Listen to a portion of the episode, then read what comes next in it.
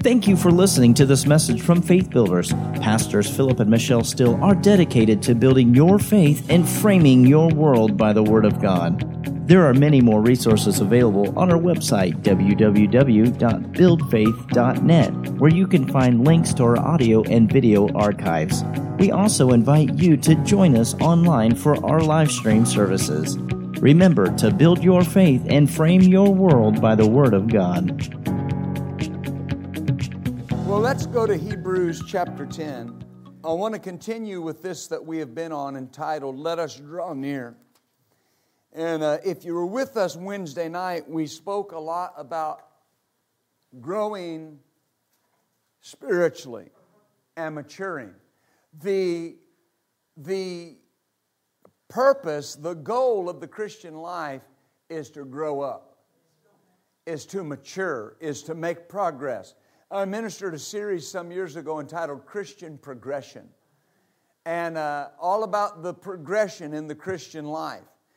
And uh, there's a statement that we'll make throughout this message and, and probably throughout the rest of this series is uh, there are people, we're going to deal a lot with the soulish realm, and we've been dealing with that. Uh, but there, there are believers that you know and that I know. Notice I said they're believers that you know and I know that the only thing salvation has affected is their spirit. It's never affected their soul. And the issue is, is there's nothing more miserable than a carnal Christian. Because I know too much about God to just go sin. And I can't be happy sinning. Can't be happy serving God because I want to go sin or I'm having a struggle. Right? That's what Paul said basically in Romans chapter 7. He was saying, Look, I, I'm in this, I'm in this place where I want to do right, but I can't find how to do it. And he said, How do I do this? I thank God through Jesus Christ, my Lord. Right? And notice what he said. He said that that that he served God with his inner man but the soul was a problem. Hebrews 10 and 22, he says, Let us draw near in full assurance of faith, having our hearts sprinkled from an evil conscience. And you'll remember that an evil conscience is a conscience that is concerned that some past failure, past grievance, past sin has been unfor- not forgiven having our hearts sprinkled from an evil conscience and our bodies washed with pure water. So that, that phrase, draw near, means to come near, to draw near, or to worship. Everybody say, come near, draw near, or worship. What God wants to do in the church at this time will require a drawing near. And it will require a putting away of certain things. When God begins to move people to another level of spiritual activity, what is required is that the people come to another level of spiritual maturity. Amen. 1 Thessalonians 5. This is where we'll kick into this in earnest. Drawing near. 1 Thessalonians 5 and verse 23. I'm going to do my best to get past this verse.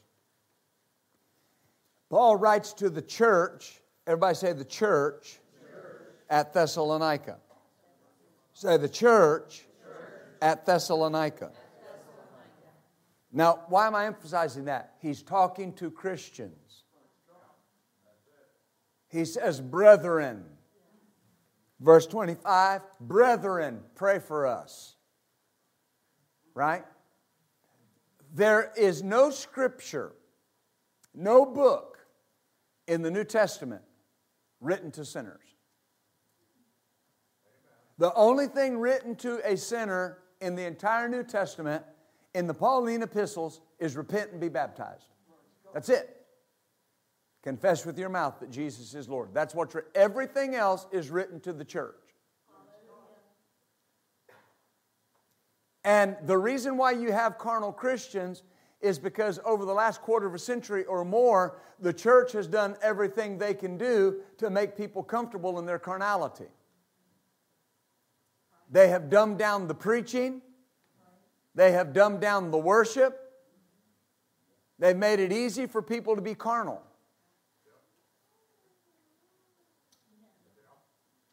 There, there's no pressure on people to come to another level.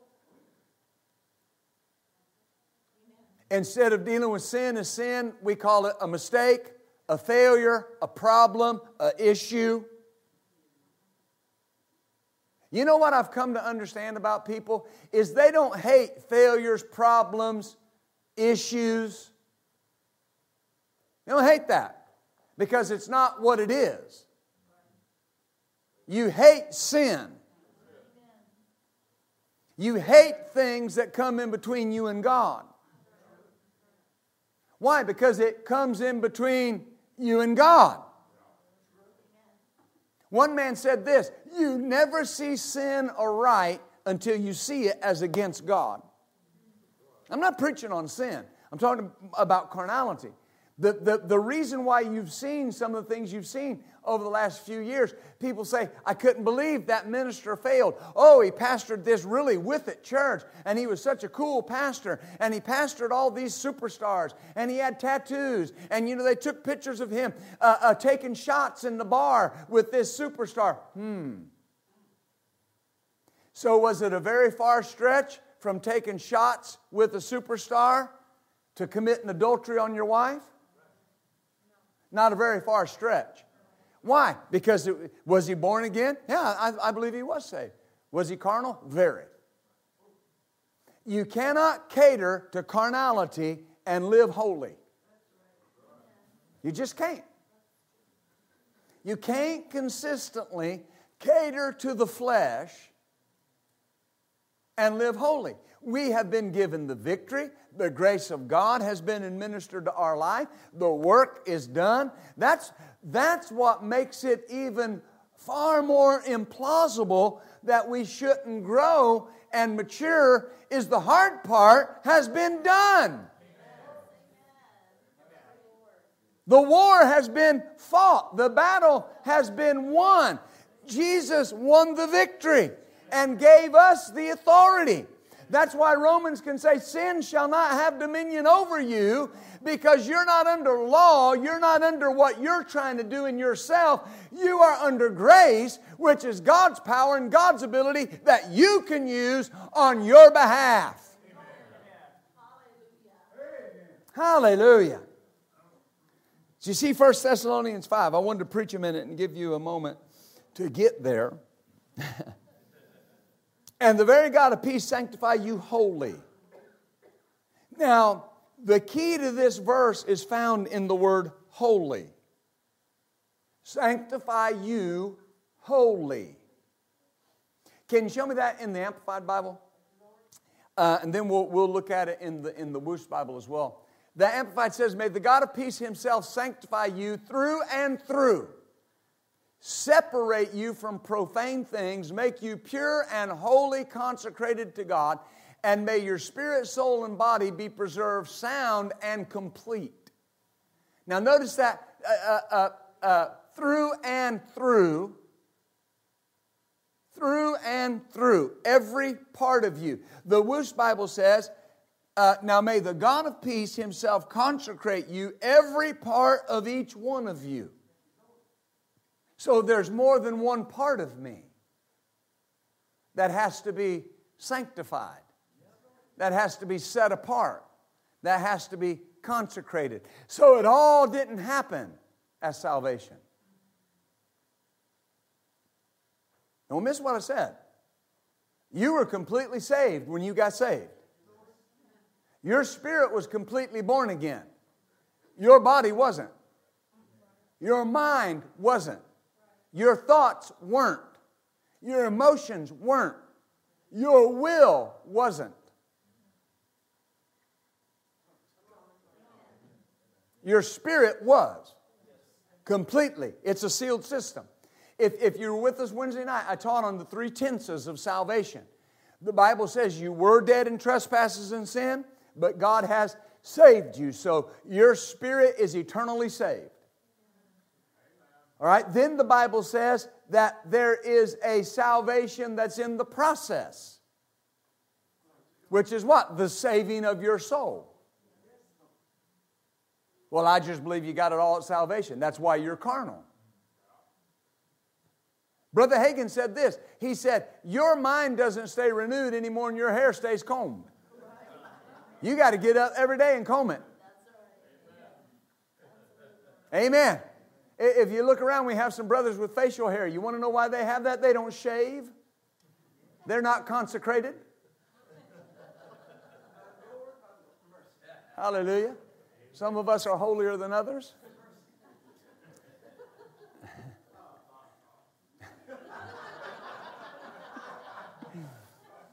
But, but, but here's, the, here's the thing if you see a guy with facial hair, he didn't shave. Right? He didn't shave. If you see somebody coming to hair in the church, and as my grandmother would say, their hair is all mussed, they didn't fix it. You ever see somebody walk in and their clothes are all wrinkled? I mean, they look decent, but their clothes are all wrinkled. They didn't use their iron. How many, how many know that? Now, I'm using that as an example. If you're going to be clean shaven, guys, how often do you have to shave?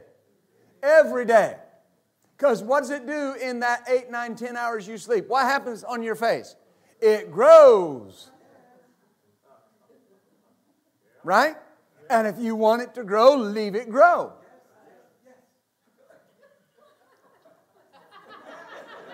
Glory to God. Amen.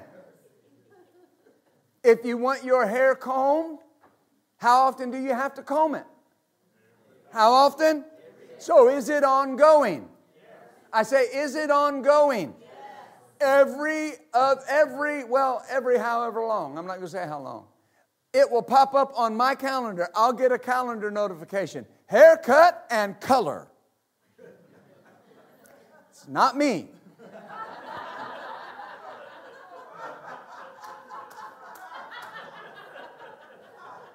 right? So, so you look around at certain of the ladies in here, and uh, uh, uh, they are uh, uh, very dark headed. They have an appointment every now and again. But, ladies, I'm not picking on you. I know this sounds simple, what, what happens if you don't go get colored? The what? The, the Kathleen's like the gray shows up. Everybody knows that. So why do, why do you go get colored? You don't want gray. Now, if you want gray, what do you do? Just leave it go. And there's nothing wrong with gray. Right? But here's my point how often do you have to do it? Regularly. Regularly.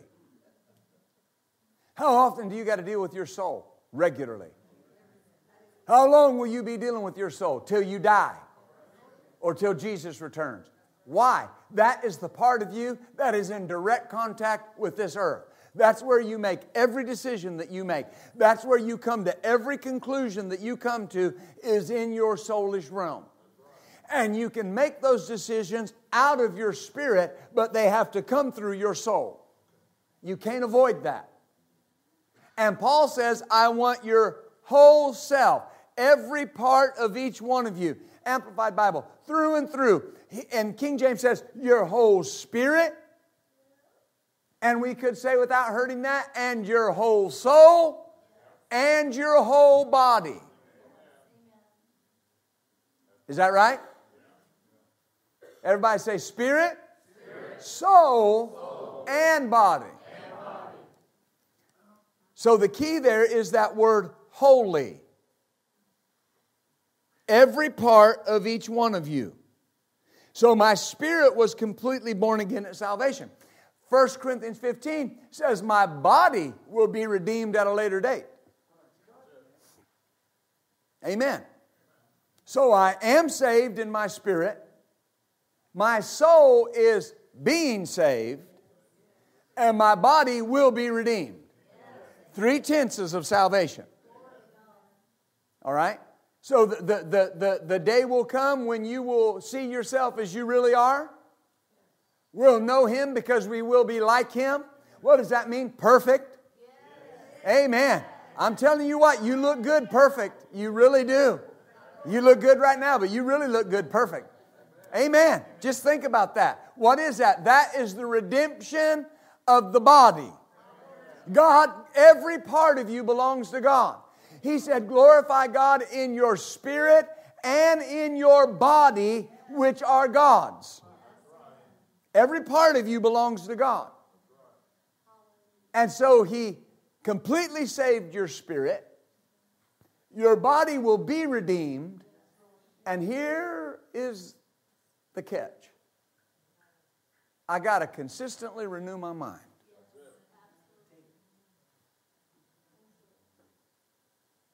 Amen. Consistently. Have, have you, when I, when I was growing up, the old timers would say this. Now, not all of them, but, but some. You know, we had some religious people. They say, yeah, that person's on fire for God, but you know, give them six months and they'll kind of cool off. Well, you know what I've, I've learned over the years? Because it was about that time they had to start renewing their mind.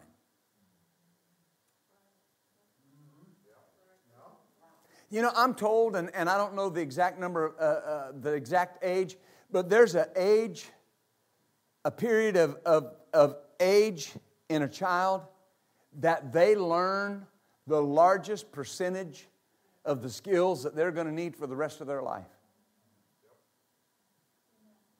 And you know, it's not when they get up to be teenagers. If you haven't got it in them by the time they're teenagers, you're behind. Right? If, if you don't teach them to clean their room when they're four, you're going to have a hard time when they're 14. What, what is happening? You're renewing their mind. Because for the first ever how long of their life? One year old, two years old, even up to three. Everything was done for them. You, you don't tell a two year old to go clean their room.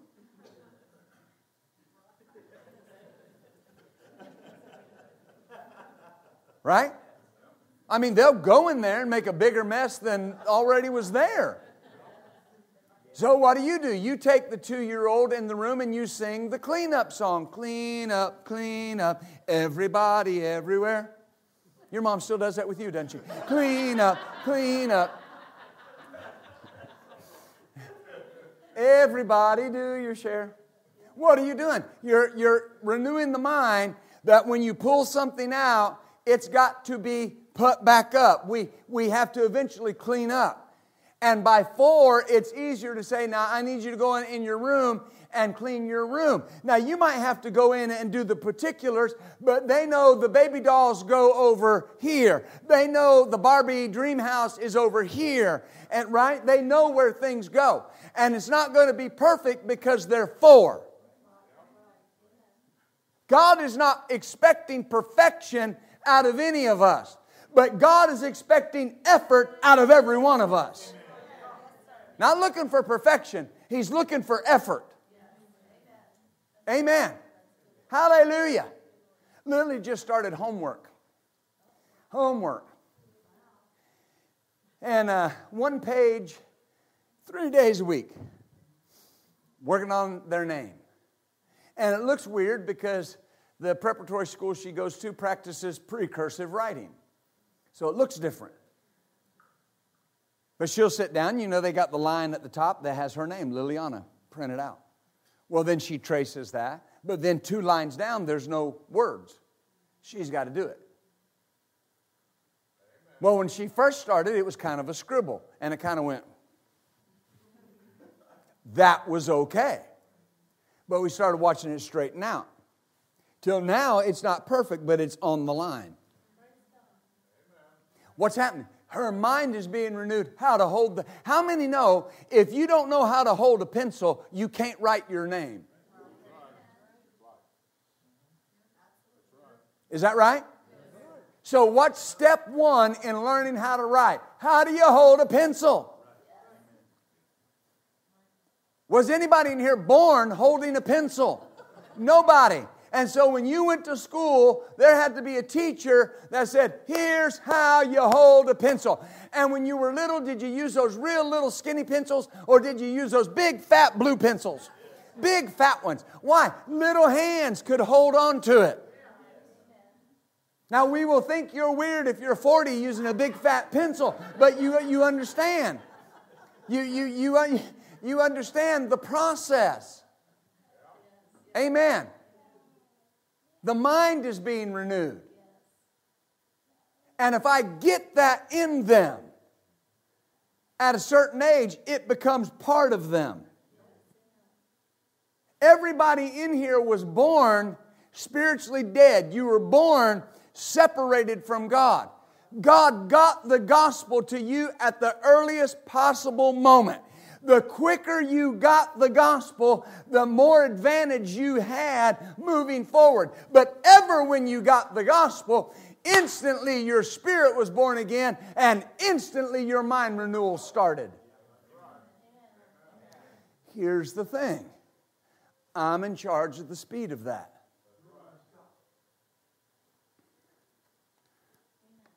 Amen. Look at your neighbor and say, My soul is my responsibility. Now, God's given you the tools to deal with it. Are you following me? I, I told you I don't, I don't want to get stuck on this verse, but I could preach here for another hour. This is so important. Because you've been given the tools. You know, a large part of a teacher's job is giving that child the tools to do what they need. I cannot make a child learn. I can give them the opportunity.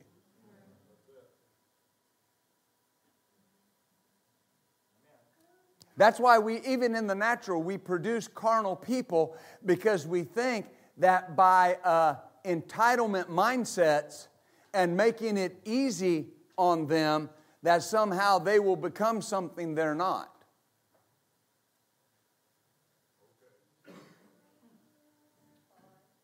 When it's up to that person how fast they grow or if they grow. Black, white, red, yellow, male, female, poor, rich, whatever it is, it's up to you. If you have the tools and you've been given what you need, then the rest is up to you. Can you say amen? amen?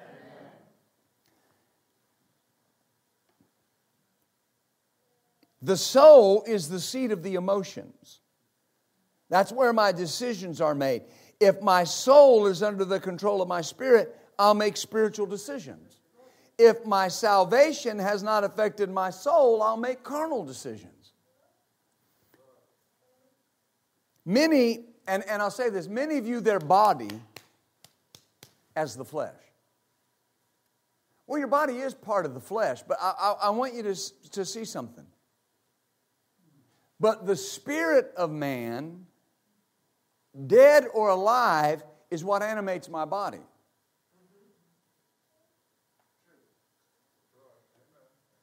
Your arm has never sinned. It has been involved in sin because you chose to sin. What got your arm involved in sin? Your soul. Your soul used your body to sin. Yeah, but it, it feels good to do that in the flesh. It feels good where? To your shoulder? Or your soul? Your soul. So the body is just an instrument. Here's, here's how I know this. When, when I'm under the anointing, I wouldn't give you a million dollars for it. Or I wouldn't take a million dollars for that sensation. It's wonderful. But, but what's sensing that? My body? My soul. My soul. Your body has never just got up out of a chair and said, I'm going to go sin. If it did, you were a zombie. No, you made a decision in your decision maker. And then you went and did it. Because if your body could just react on its own, you would have an excuse. But you have a mechanism called your soul that has to think first. You have never acted without thinking. There are people that say, Well, I just said that without thinking. No, you didn't. You might have said it too fast. No, you cannot do anything without giving it at least a moment of thought.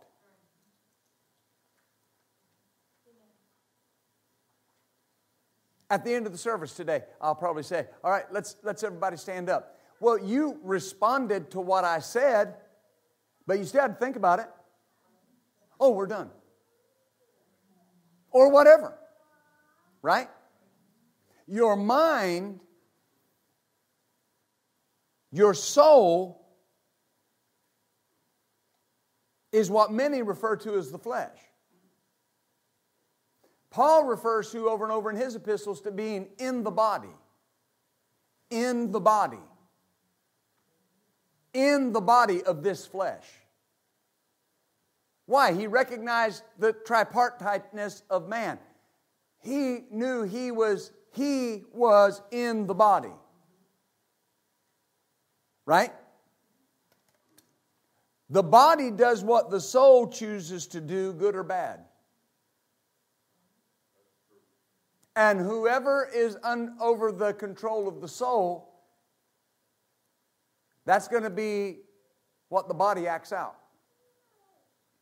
James 2 and 26. Notice what it says. This is important for you to understand this. As the body without the spirit is dead, faith without works is dead also. So, what is the body without the spirit? Now, obviously, he's writing to believers and they understand it's a quickening spirit, but every sinner is alive today and they're, they're, they're alive because they are spirit beings. Their spirit is dead, they're the walking dead. But when a sinner dies, what happens? Their spirit departs and goes where? Hell. Why? They're unregenerate. They go to the place of the dead. When we die, our spirit leaves too, but we go to the land of the living. Why? Because dead people go where dead people are, and living people go where living people are. You and I, the Bible says, are alive unto God.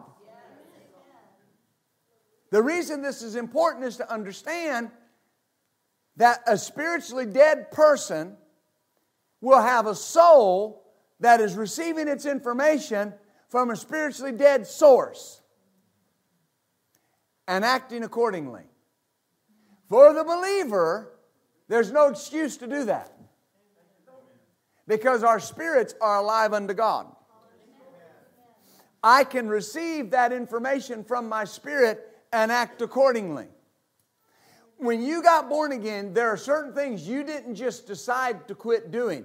You knew you needed to not do that anymore in your spirit, and you made a decision. And what happened? The Spirit empowered your decision. Am I helping you? Whew. If you don't renew your mind, sanctify your soul, you'll make carnal decisions.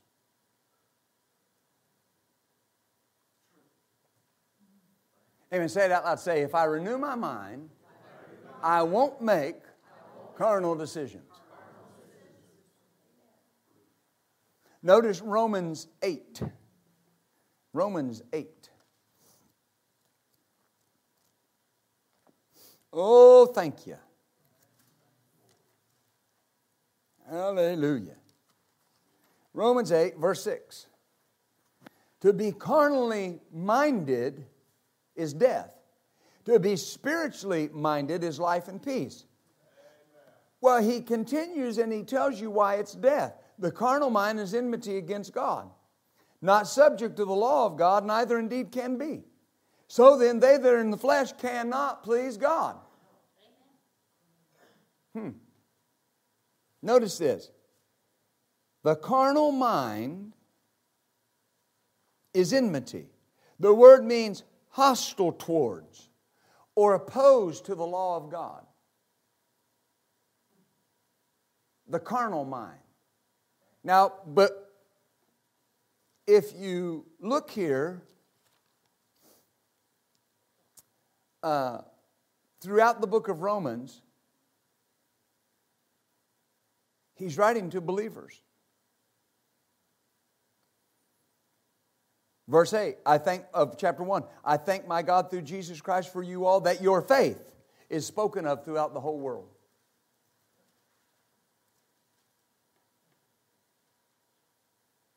Would you have to tell believers that if you're carnally minded, it's not going to be good? Well, he did. Hallelujah. Are you following me? So it's not just carnal Christian, it's just carnal. Well, Pastor, that's challenging. I know that's how we grow. Amen. He said the carnal mind was hostile or opposed to the law of God. And he said the carnal mind, now, now listen to this, is not subject to the law of God. Where did Paul say in Romans chapter 2? He said the law of God was written on our hearts. The heart throughout Scripture is indicative of or interchangeable with the spirit of man. So when you got born again, the law of God, what was right, what was wrong, what God wants you to do and doesn't want you to do, was written on your heart. And that's why the Bible says you are inexcusable. Because he said there are Gentiles that do by nature the things that are written in the law. Do you see what I'm saying? There are moral unbelievers. They wouldn't cuss, drink, chew, run with them that do. They love their family. Amen. They, they even pray over their dinner. And they're slap unborn again. Why? Because there's something in every person born into this people planet that knows there's a right way to do things and a wrong way to do things. But if I don't eventually give my spirit over to the one that put that law on my heart, I will never find the power to ultimately overcome my soulish realm, and live in victory. Hallelujah. The only way for a carnal mind to be subject to the law of God is for it to be renewed. Notice Romans chapter 12. Am I helping anyone? Romans chapter 12. I did forget my watch, but never fear, I have a clock on the back wall. Till I tell them to take it down. Amen. Hallelujah. We won't do that. Romans 12, 1. I beseech you, therefore, brethren. Now, he's about to talk about renewing the mind and presenting your body. Now, we, we've talked about how the body is not just your body, it's your soul. He says, I beseech you, I beg you in earnest I'm on my knees begging you to do this. By the mercies of God. It is God's mercy that you have this opportunity. That you present, you present, you present, you present your bodies. Is that what it says? a living sacrifice, holy, acceptable unto God, which this giving, this presenting of your soul, of your body to God is your reasonable, rational service. Show me that in the Amplified Bible, please, sir. I want you to see this. Because here's, here's the thing. Notice, uh, I appeal to you, brethren, and beg of you, in view of all the mercies of God. Now, stop right there for a moment. Has God been good to anybody? Has He shown you His mercy? Then I beg you, He says, in view of all of God's mercy, to make a decisive, there's a decision involved here. Dedication of your bodies, presenting all your members and faculties as a living sacrifice, holy, devoted, consecrated. Wait, oh, stop right there. Hold it right there. Uh, 1 Thessalonians 5.23, that every part of you would be presented holy, consecrated, and well pleasing to God, which is your reasonable, rational, intelligent service and spiritual worship. So notice, Paul says it's the least you can do and it's the most intelligent thing you can do. But who does it? Oh, I know, an angel's going to come down from heaven and pull you up every day and present your body. Is there anything in the scripture that's written that you cannot do? Who does this? What happens when you do this? You grow. You mature. Right? What, what, remember, remember what uh, uh, uh, the apostle wrote? He said, uh, Paul wrote in 1 Corinthians, he said, uh, uh, I die daily. Is that what he said? He said, I keep under my body and I bring it into subjection, lest after I have preached to others, I myself should be a castaway. Is that what he said? That word castaway means disqualified. Disqualified for what? Disqualified for service. Disqualified for what God's asked me to do. Disqualified to receive what God wants me to receive. And, and what did he say the issue was? An unrenewed mind and not keeping those faculties under. Under what? Your spirit. Is it possible? What did he call that? Spiritual worship. Service and spiritual worship. So bringing your soul under the control of your spirit every day is worship. Father, I worship you with my life today.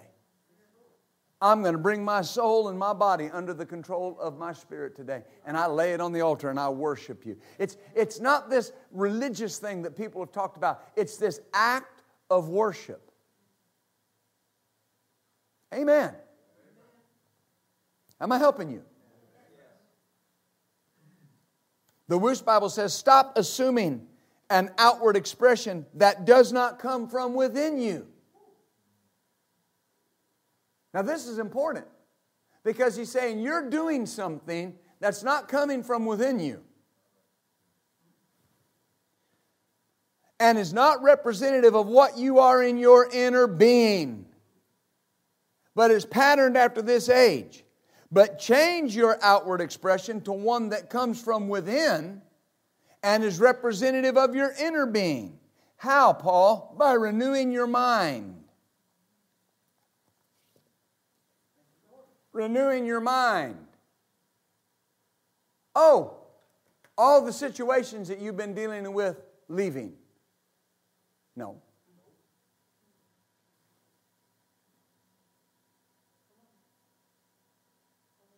No, renewing your mind. I've, I've dealt for years in addiction recovery and uh, had a program for years Road to Recovery, Recovery Room. Debbie used to come to the recovery room way back in the day when we had it here, remember? Amen. And, uh, but in any event, here's, here's what I've learned. You can take a person that knows every one of the 12 steps, all the way from you have to admit, that your life's out of control, all the way to, you know, the 12th step, which is evangelizing the 12 steps. Make it our life goal to share this message. You can know all those steps. But if you don't do it,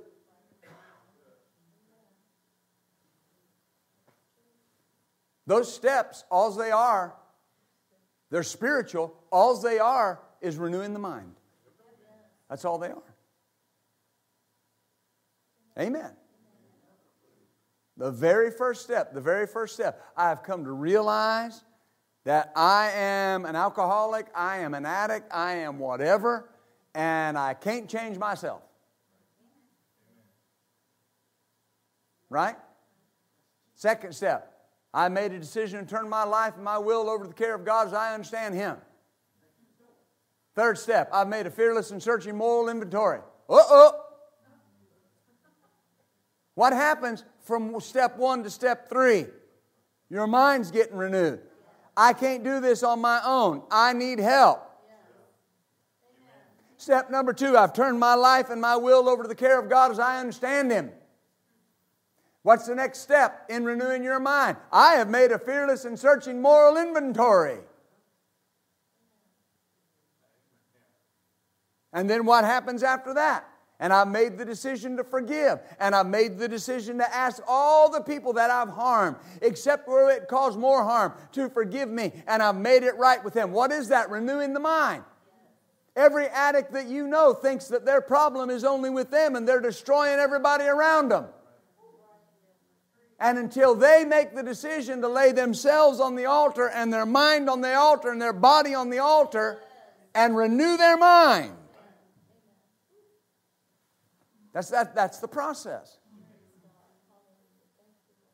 Amen. Whew. Paul says there's an expression that doesn't come from the inner being, your spirit.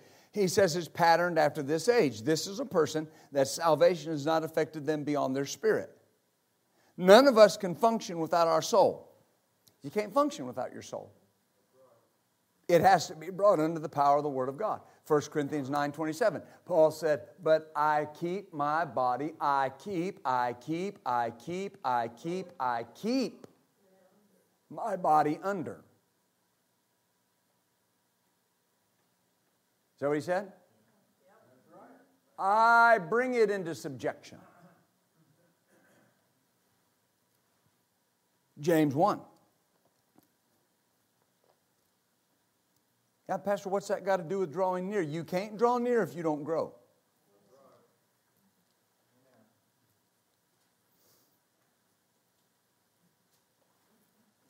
Hallelujah. Spiritual maturity is the goal.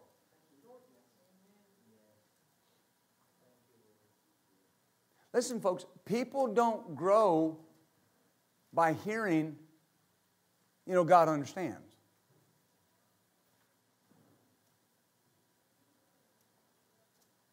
What does God understand? That He's given you power over it.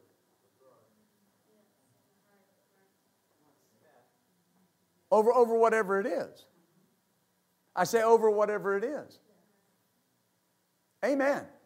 There was, a, there was a guy that came to the church years ago, many years ago. And uh, oh, I counseled him and I talked with him. I mean, he could play the keyboard, he could play the guitar, he could play the bass, he could, I mean, he was a wonderful singer. Uh, uh, he uh, lived down the road here, had, I don't know, six or seven kids. Wonderful family, I mean, beautiful family, but totally overcome by his flesh. And I'd talk to him and I'd visit with him and I would talk with him and, and help. And, and it was never wanting to progress. You see what I'm saying? Hallelujah. The things of God are reserved for people who want them, not just for people who think they would be nice.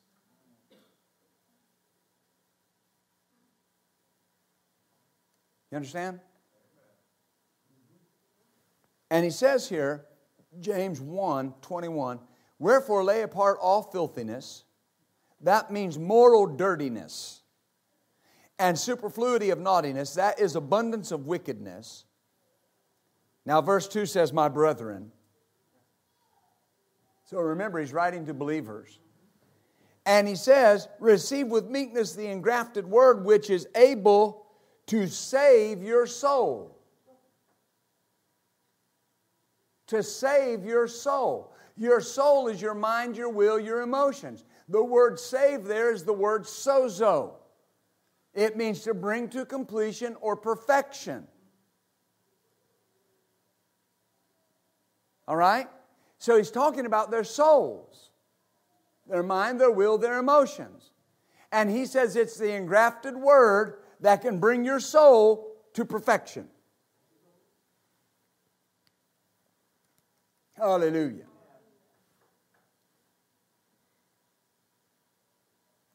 Do you see that? And so we, we, we've made some mistakes in the church because people say, well, how many souls were saved the other night? None. Well, I saw people up at the altar, right? They got born again, but their soul wasn't saved. They started the process. Because notice what James said. He said it is the engrafted word that's able, that has the ability, that has the power to change your soul, to save your soul. He's writing to people that are already saved.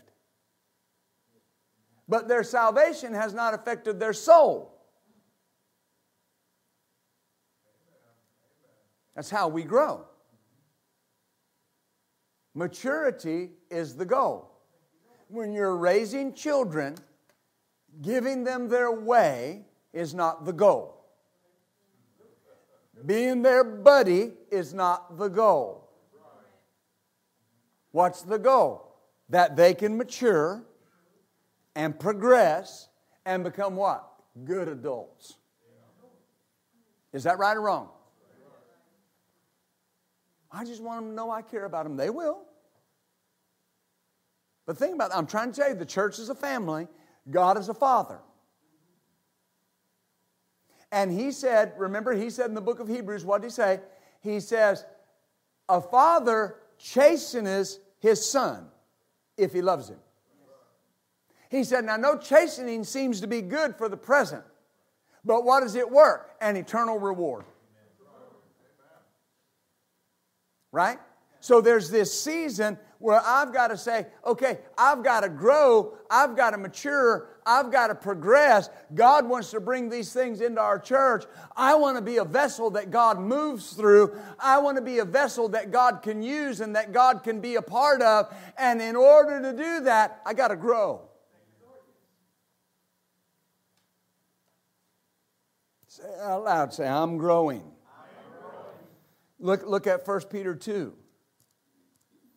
Oh, hallelujah. 1 Peter 2 and 2. He says, As newborn babes, desire the sincere milk of the word that you may grow thereby. The Wuest Bible says that you may make progress in your salvation. One translation says that you may mature. So, the goal of the Christian life is maturity, progression, being spiritual. The way to achieve that is to desire the Word like a newborn baby desires milk. Do you see that? The one translation says, the Word will cause you to grow into maturity. So the more word, now, now we're going to deal with this in just a moment the more word I'm ingesting. Not just hearing, ingesting. All right? Very often we say, you know, we quote, well, faith comes by hearing. Faith does come by hearing. All right? But growth comes by application. All right? 1 Corinthians 3.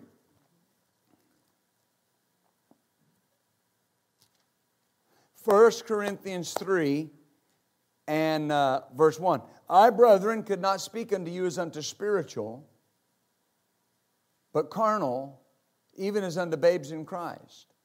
I fed you with milk and not with meat, for hitherto or up till now you were not able to bear it, and now you're not able. Why? You're carnal. Do you see that?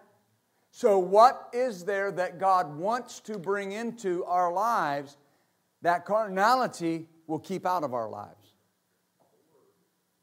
You see what I'm saying? There are things that carnal people won't get. Whenever you're preaching the word, what you've got to remember is this is what you're saying is milk to some people and meat to some people. Everybody's in varying stages of progression, but we are progressing. We're growing. Amen. Hallelujah. You know, when, when you bring a baby home, that baby doesn't have any teeth. That, I mean, they do, they haven't arrived yet. But here's the point they are totally dependent on you for everything.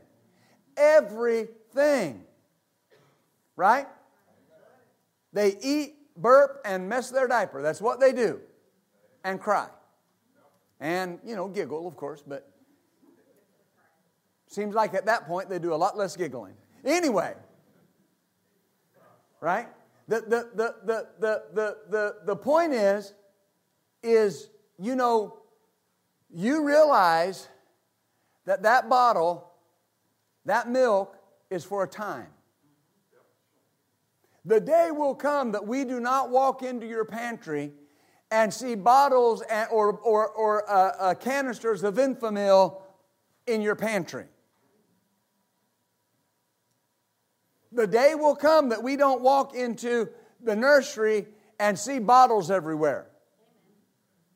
Why? Because even while that child is taking the bottle, on the inside of their skull and their cranial cavity, those teeth are beginning to form and, and begin to work their way. And one day, mama's going to go, Huh? I see a bump. Remember that, mom? Well, when you started seeing the bump, you didn't throw away the bottle and grab the steak. And even when they have a full mouth of teeth, you don't just give them a big piece of meat and say, Here you go. Or a big piece of anything. What do you do? You chop it up. Why do you chop it up? Because they need to progress and mature and grow, but they need the word broken down to them so they can, it can function in their bodies. The purpose of you showing up and being in church, the purpose for you being here every time you have the opportunity is so you can grow in the things of God.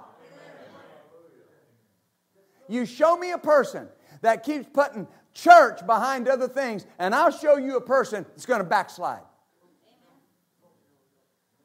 It, it, it, without fail. Pastor, don't speak that on me. I don't have to. It's scripture because something else has the ascendancy in my life. And he said that we are to desire the word like a newborn baby wants to eat. How often do newborn babies eat? When? Why are they eating all the time? Because they're growing all the time.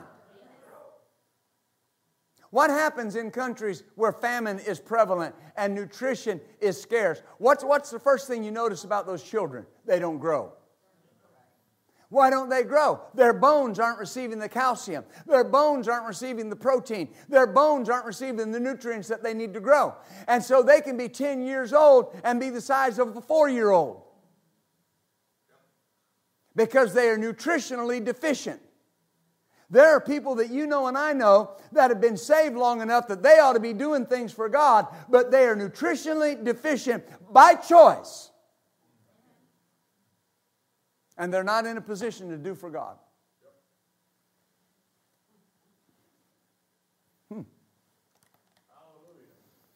That's who Paul's writing to here. He says, I couldn't do this. In another instance in Hebrews, he said, The time is now that you ought to be teachers. But you need somebody to teach you the elementary things of God all over again. Why? You regressed. Amen. Notice this. These believers had never matured. Just because a person is saved doesn't mean they're spiritual. Just because a person knows the word doesn't mean they're spiritual. Just because a person is anointed does not mean they're spiritual.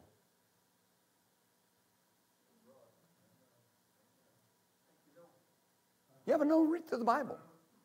Did, Paul, did Saul prophesy? Did the Bible say Saul was named with the prophets? At the end of Saul's life, was he consulting a witch? Why was he consulting a witch? He had quit being spiritual. When you don't grow spiritually, you begin to fill your life with other things. The more you grow spiritually, the more that spiritual growth crowds out the other things in your life. Amen. And that, that baby will eventually get to the point where it is no longer satisfied with milk or baby food. Right? It, it'll want something with some substance. Right? Amen. Well, you sit Lily down a bowl of chili and she'll wipe it out. That wasn't always the case. Right? Why, why is this important? What does God want to do through you? What does God want to do through me? What's He want to do through this ministry? It's mature, progressing, spiritual people that will get the call. We're making a move this year. We're going somewhere this year. Amen. God, God, God said this is the year of the local church, and, and one minister he asked him, he said, Well, Lord, how does that apply, how does that look in our ministries? And the Lord said to him this. He said, That means this year I'm going to fortify the local church. And he said, I'm going to fortify the local church with finances. He said, More finances are going to flow into the local church than ever in recent history. And he said, It's going to be for this reason so my church can raise up an army and get the job done. Amen. So the money's going to come. It's, it's already here.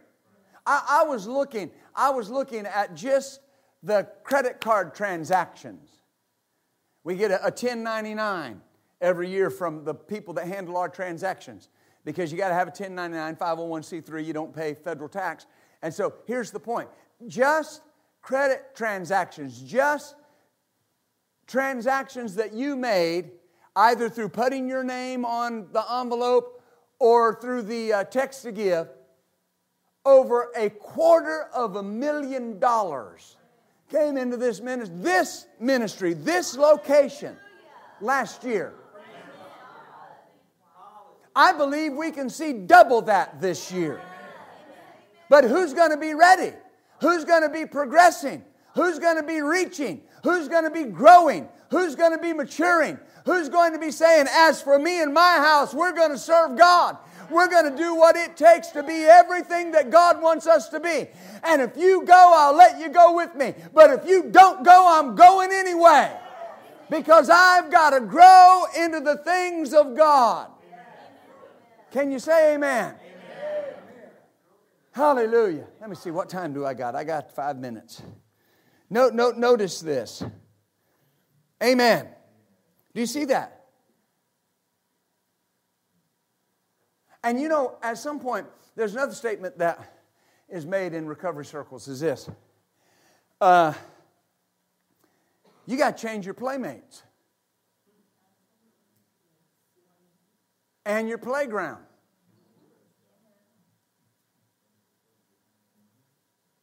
When you start growing spiritually, you're going to have a hard time being around people that won't. Why? Because 15 year olds don't hang out with five year olds.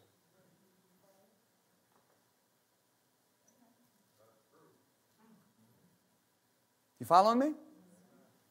You understand what I mean? In the natural course of events. You hang out with your what? Your peer group. Is that right? When you have, the Bible says that there are people that taste of the good things of God. They have a taste of the world to come. They've tasted the Word of God. They've tasted these different things. And Paul says if that person decides to turn and go back, he said, there's nothing you can do for them. Because they've already tasted the things of God. Wherever you are at this morning, here's the decision you make I'm not going to regress, I'm moving forward from here. Mm. We read there James 1 22, but notice verse 23. He said in James 1 23, he said, But be, notice, if any is a hearer, uh, can you back up to the uh, verse 22? I'm sorry. Be doers of the word and not hearers only. Now look at that last phrase deceiving your own self. Now stop right there. You can hear so much word that you think you're mature. But if you're not doing it, James says you're deceiving yourself. Mature people do the word.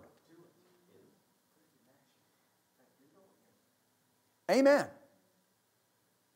Amen. Do you see that?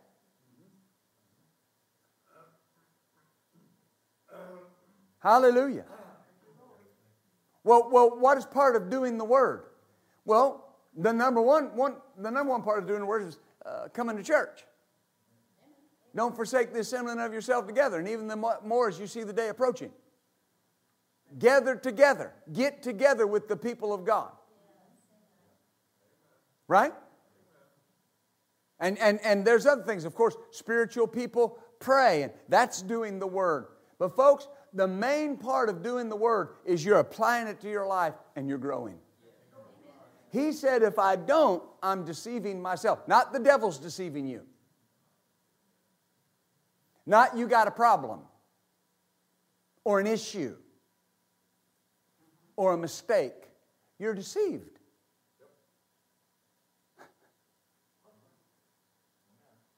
Has, has, the, has, has, has your soul ever deceived you into doing something and you justified it? I have.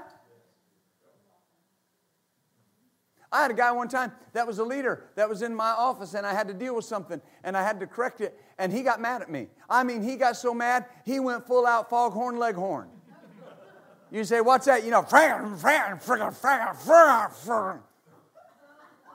I wanted to tell him, go ahead, cuss. I won't tell nobody. He didn't. I mean, he did, but he just, you know. Amen. Well, you can't have cussing teachers. Well, that was, that was not a very good response to that. can't have cussing teachers, right? And so I, I, I, made the decision. You know, I mean, we're all about restoration, but brother, you know, you, you num, number one, the Bible tells me to have no make no friendship with an angry man, because you'll learn his ways. So I can't. Whatever you are, that's what you're imparting. So I can't have you imparting that to people. Well, his wife, he, he sent his wife the next day to get his stuff. And uh, uh, she was talking to, actually, Pastor Marie Price was here at the time, working in the office. She was our office administrator. And uh, the lady said, Well, yeah, he got mad and he said those things, but here's why. Your soul, if left unchecked, will always give you a reason you did what you did. And here's the thing it always justifies you at the expense of everybody else.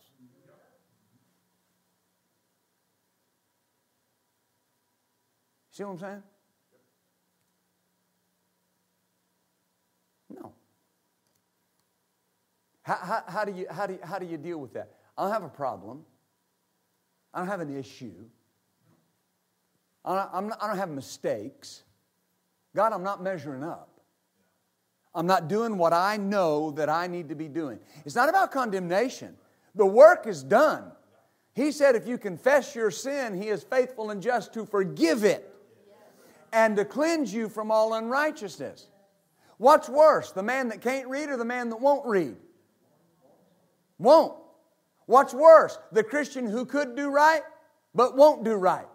The one that won't do right. Why? Because you have the power to do it.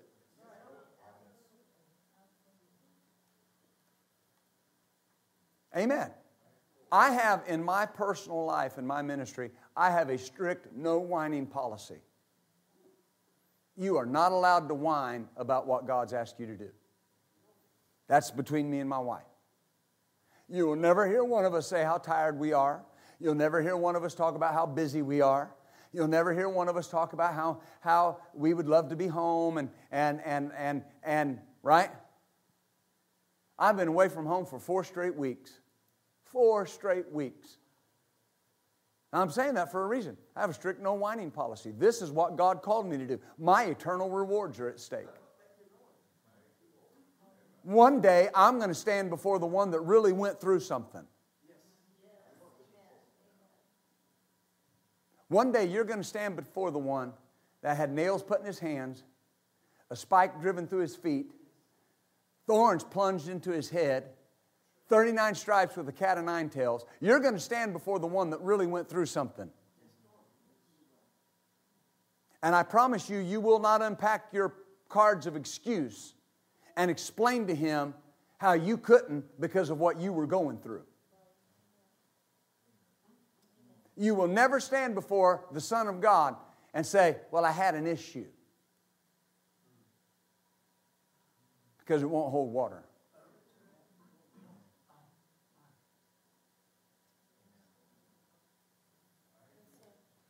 Hallelujah.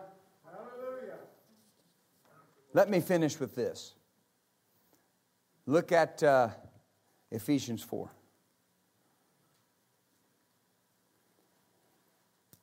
I got to go see my grandkids today. Hallelujah. Ephesians 4.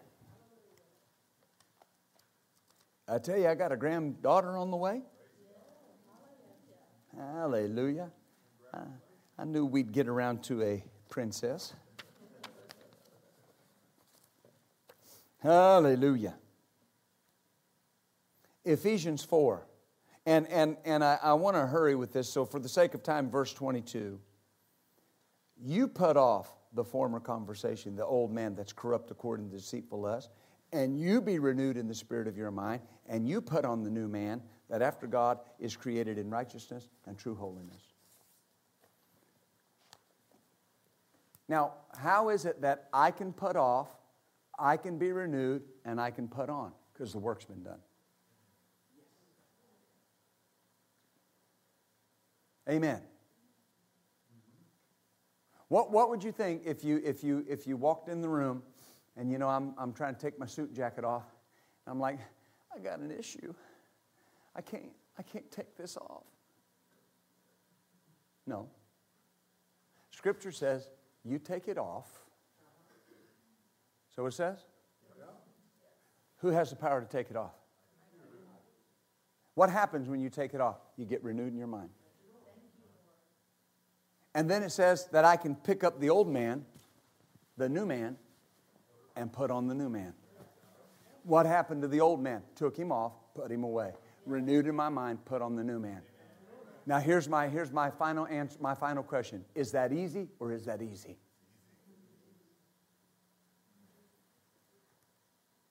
Yeah, but Pastor, you know the flesh will fight you. He'll talk, but he has no power to overcome you. Let me finish here. If I could get you to understand this, that the, de- the thing that you're dealing with has the power over you that you give it. Every time an addict says this, they stand up in a meeting, they go, My name's Bob, and I'm an alcoholic. They just gave alcohol power over them.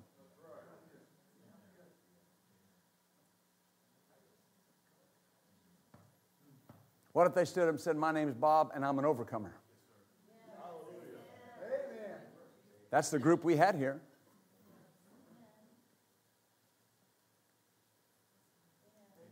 Hallelujah. Now, see, here comes that statement you got to think about. Uh, let's stand up, everybody. Amen. Hallelujah. Amen. Now, now, here's the thing as we're closing, as we're, we're leaving this place until tonight. And those of you watching online, I know many of you are watching. This is something that you make a decision. There's a song that I, I love by a man named David Ingles, and I, and I play it all the time in our home. And it's, it's this it's called A Cathedral of, of Praise. And it talks about, Lord, you make our home a cathedral of praise. We know it's just brick and mortar and wood, but Lord, it's a light to our neighborhood. A cathedral of praise where Jesus lives. Right? That's my prayer. You've got to do something every day to grow.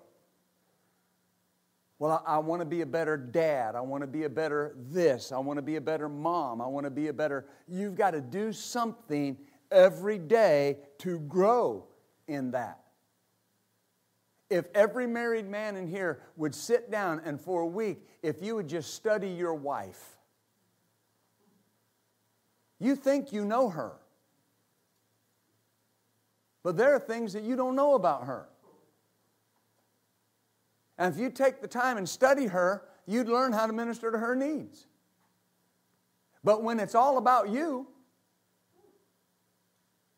and all you can see is what's in front of you, I don't know why I'm here, but whatever you want and whatever you desire, what I want for dinner, what I want to watch on TV, keep them kids quiet for me.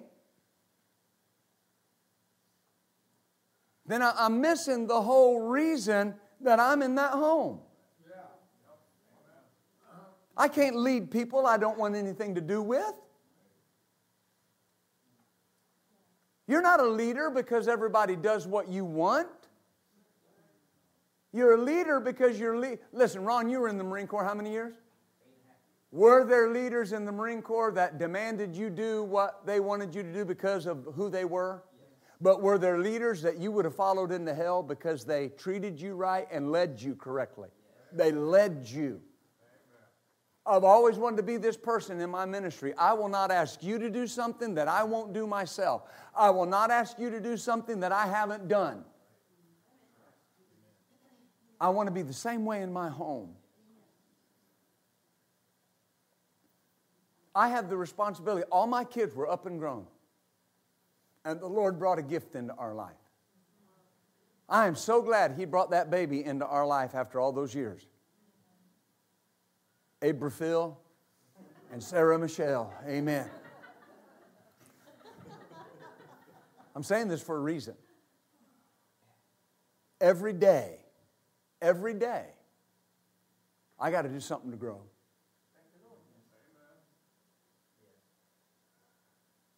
Every day. And it might require turning off the TV or not even turning it on. Are you with me? The Bible says in Ephesians 5, guys, what's it say? It says, Husbands, love your wives as Christ loved the church and gave himself for it. And gave himself. That's where you start. Well, I see that I haven't been given myself. Then start. Yeah, but I don't know how. Start. If I ask you to give me $5 and you had it, you'd know how to give me $5. You reach in your pocket and you give it to me. You know how to give yourself. You put that person in front of you. You make them what's important in your life. Amen. Hallelujah. And that, that's husbands and wives. Glory to God. My prayer every day, and we're just being transparent, my prayer every day is Father, make me the husband my wife needs me to be. Good prayer. But I've run into men that say their prayer is that they're praying that God will change their wife. You are pathetic and prideful. And, le- and let me explain what will happen to your family it will disintegrate. Because you are praying that everybody will change to suit you, and you're not changing. And until you change, nothing else changes. Pastor, that's hard. I know it's hard. We're in a hard season. Jesus is soon to return. The trumpet's going to blow. It's not long. We're out of here. And the Bible says those that are going with him are those that have washed their robes in the blood of the Lamb and have made themselves ready. And we're going to be ready. This church is going to be ready when Jesus shows up and every man among us is going to stand before God and receive a joyful crown for the way you led your family and the way you loved your wife. You will not stand, but I won't allow it. I will present you in the name of Jesus. I will present you mature and fully grown to my Savior Jesus. I will. And if you want to grow, this is the place. This is the year. Hallelujah. Look at your neighbor and say, Grow, baby. Hallelujah. So, right now, just bow your heads with me right now. We're going to close. I don't, listen, I don't know what anyone may be dealing with per se. I'm a pastor, I deal with people, but I never preach from the standpoint or pray from the standpoint of I know what you're going through. And so we're preaching to you or praying to you or for you. There's not a man, husband, wife, woman in here that doesn't need to grow. But just say this with me. Say, Father, Father I ask you now, ask you now to, make to make me the spouse that I need to be the parent or the grandparent or the great grandparent that I need to be. I want to grow. I want to mature. And I know you'll help me. And so I give my heart to that endeavor today to grow up into the things of God. In Jesus' name. Amen.